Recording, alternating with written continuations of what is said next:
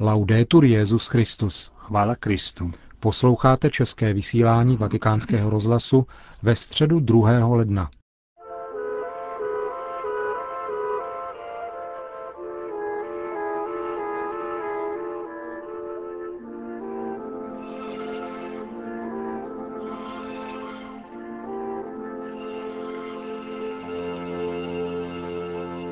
První generální audience Benedikta XVI., kterou vám, jako vždy v našem středečním pořadu, přiblížíme, se konala dopoledne ve vatikánské aule Pavla VI. za účastí asi sedmi tisíc osob. Svatý otec věnoval dnešní katechezi obsahu a smyslu mariánského titulu Matka Boží. Cari fratelli e sorelle, Drazí bratři a sestry, un'antichissima formula di benedizione riportata nel libro dei numeri recita nejstarobilejší formule požehnání, kterou uvádí čtvrtá kniha Mojžíšova, praví, ať tobě hospodin požehná a ochraňuje tě. Ať tobě hospodin ukáže svou jasnou tvář a je ti milostivý. Ať hospodin obrátí k tobě svou tvář a daruje ti pokoj. Těmito slovy, jež nám podala včerejší liturgie prvního dne roku, bych rád vyjádřil své přání všeho dobrého vám, zde přítomným, i těm, kteří mi o těchto Vánocích dali znamení srdečné duchovní blízkosti. Včera jsme oslavili velkolepou slavnost Matky Boží Pany Marie. Matka Boží Theotokos je titul, který byl Marii oficiálně přiznán v pátém století, přesněji na koncilu v Efezu roku 431, ale vyskytuje se ve zbožnosti křesťanského lidu již od třetího století v souvislosti se zanícenými diskusemi té doby o Kristově osobě. Tímto titulem se zdůrazňovalo, že Kristus je Bůh a skutečně se narodil jako člověk z Marie. Byla tím tak chráněna jeho jednota pravého Boha a pravého člověka. Každá diskuse, která se točila okolo Marie, týkala se podstatně syna. Ve snaze o vyzdvížení plného Ježíšova lidství někteří otcové navrhovali mírnější termín a namísto titulu Theotokos říkali Christotokos, Matka Kristova. Právem to však bylo nahlédnuto jako hrozba pro učení o plné jednotě božství s lidstvím Krista. Proto po rozsáhlé diskusi koncil v Efezu roku 431, jak už jsem řekl, slavnostně potvrdil z jedné strany jednotu dvou přirozeností, božské a lidské, v osobě Syna Božího, a z druhé strany oprávněnost připisovat paně titul Theotokos, Matka Boží. Dopo questo concilio si registrò una vera esplosione di devozione mariana Po tomto koncilu došlo k opravdové explozi mariánské zbožnosti a bylo postaveno mnoho kostelů zasvěcených Matce Boží. Mezi nimi je na prvním místě Bazilika Pany Marie Větší zde v Římě. Učení o Marii, Matce Boží, došlo nového potvrzení na Chalcedonském koncilu roku 451, kde byl Kristus prohlášen za pravého Boha a pravého člověka, zrozeného co do lidství z Pany Marie Matky Boží. Druhý vatikánský koncil, jak známo, zhrnul učení o Marii v osmé kapitole věroučné konstituce o církvi Lumen Gentium a podtrhnul její božské mateřství. Tato kapitola nese název Blahoslavená Pana Maria, Matka Boží, v tajemství Krista a církve.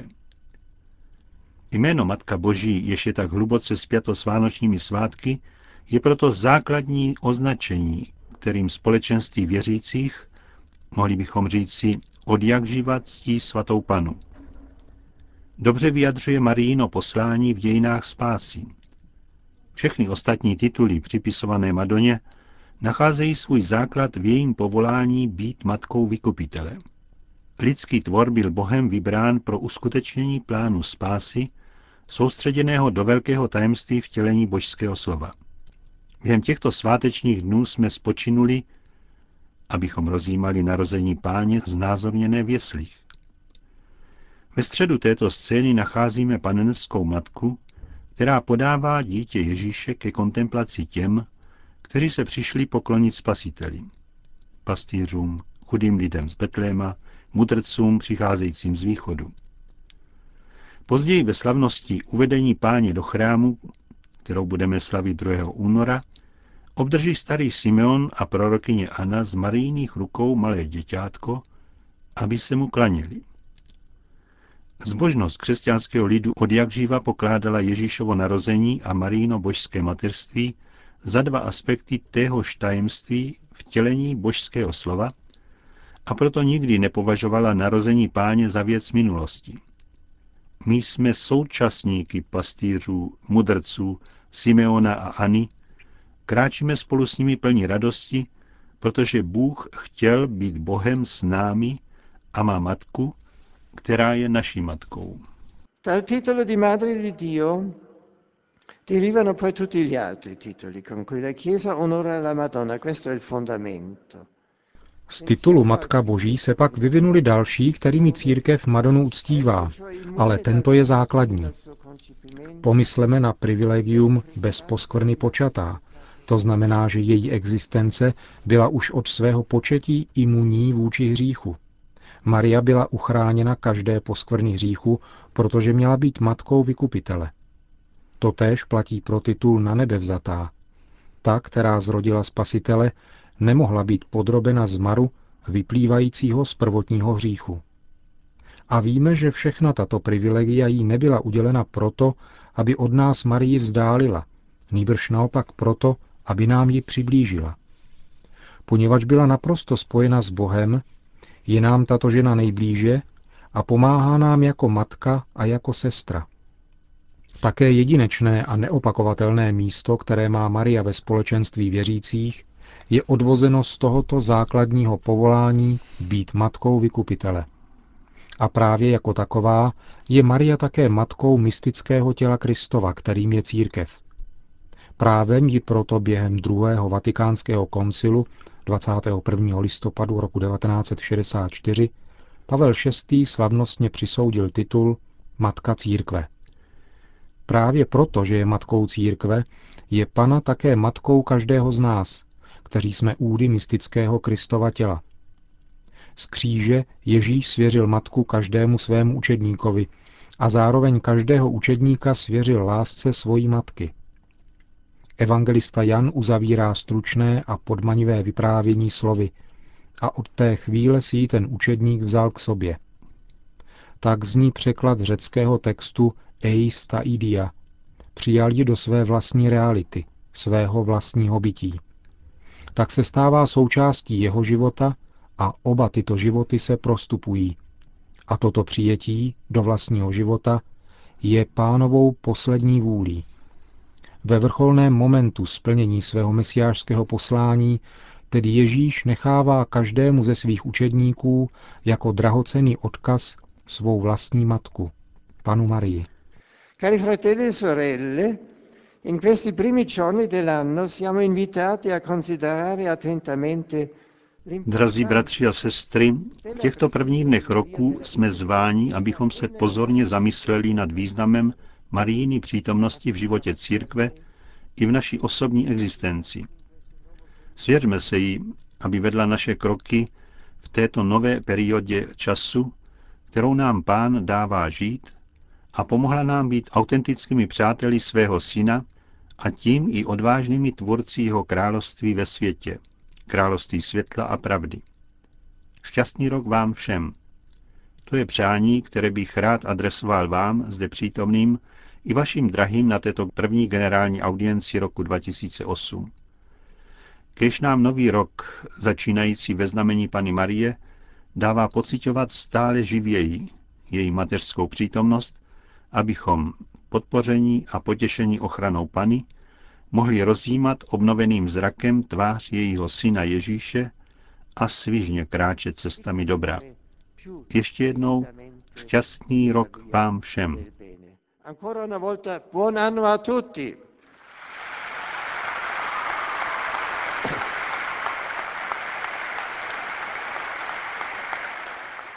Po společné modlitbě odčenáš pak Petrův nástupce udělil apoštolské požehnání. Sit nomen Domini benedictum. Adiutorium nostrum in nomine Domini. benedicat vos omnipotens Deus, Pater et Filius et Spiritus Sanctus.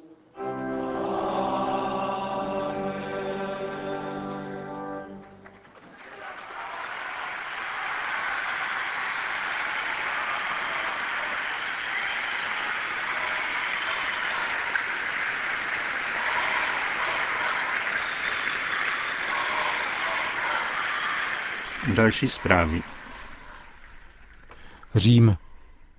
V Římě byl včera zahájen rok svatého Vavřince jako připomínka 1750. výročí mučednictví tohoto jednoho z nejslavnějších mučedníků rané církve. Papežský vikář věčného města kardinál Camilo Ruini předsedal na nový rok slavnostní liturgii v bazilice svatého Pavla za hradbami, kde jsou podle tradice uchovávány ostatky tohoto římského mučedníka. V rámci oslav roku svatého Vavřince proběhne několik akcí, například vědecká sympózia či poutě do míst pojících se k postavě tohoto mučedníka. 10. srpna, v den jeho liturgické památky, se bude konat slavnostní procesí do římské baziliky svatého Vavřince. Při té příležitosti budou připomenuty události z před 65 lety, kdy byla bazilika srovnána se zemí v důsledku spojeneckého bombardování Říma 19. července roku 1943. Velkými ctiteli svatého Vavřince byli papež Pius IX. a také jeden z otců sjednocené Evropy Alcide de Gasperi. Oba jsou pochováni právě v bazilice svatého Vavřince. Ženeva. Včera se skončilo v Ženevě pravidelné setkání mládeže pořádané každoročně od 29. prosince do 2. ledna ekumenickou komunitou Tezé. Účastnilo se jej celkem 40 tisíc mladých lidí.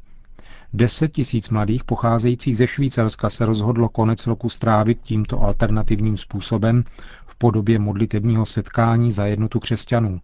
Převor komunity Bratr Alois, který je německého původu, vyzval ke smíření mezi křesťany – ze zahraničí bylo nejvíce zastoupeno Polsko, odkud přijelo 9 tisíc mladých. Švýcarská média svorně píší, že si mladí získali srdce jinak značně uzavřených Ženevanů. Příští setkání se bude konat v Bruselu. Českou relaci vatikánského rozhlasu naladíte každý večer v 19.30 na krátkých vlnách 4005, 5885 a 7250 kHz, tedy v pásmech 75, 51 a 41 metrů. V Římě a okolí také na 93,3 FM. Reprízu večerního pořadu je možné slyšet následující den ráno v 5 hodin a 10 minut na středních vlnách 1530 kHz, na krátkých vlnách 4005, a 5965 kHz, tedy v pásmech 75 a 51 metrů. V Římě a okolí také na 93,3 FM. České pořady reprízuje na svých frekvencích také Radio Proglas. Údaje pro majitele digitálních satelitních přijímačů rozhlasu a televize najdete na našich internetových stránkách 3x2tv radiovaticana.cz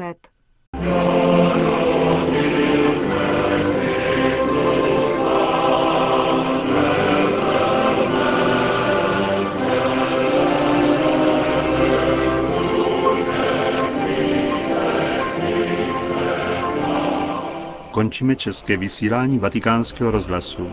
Chvála Kristu. Laudetur Jezus Christus.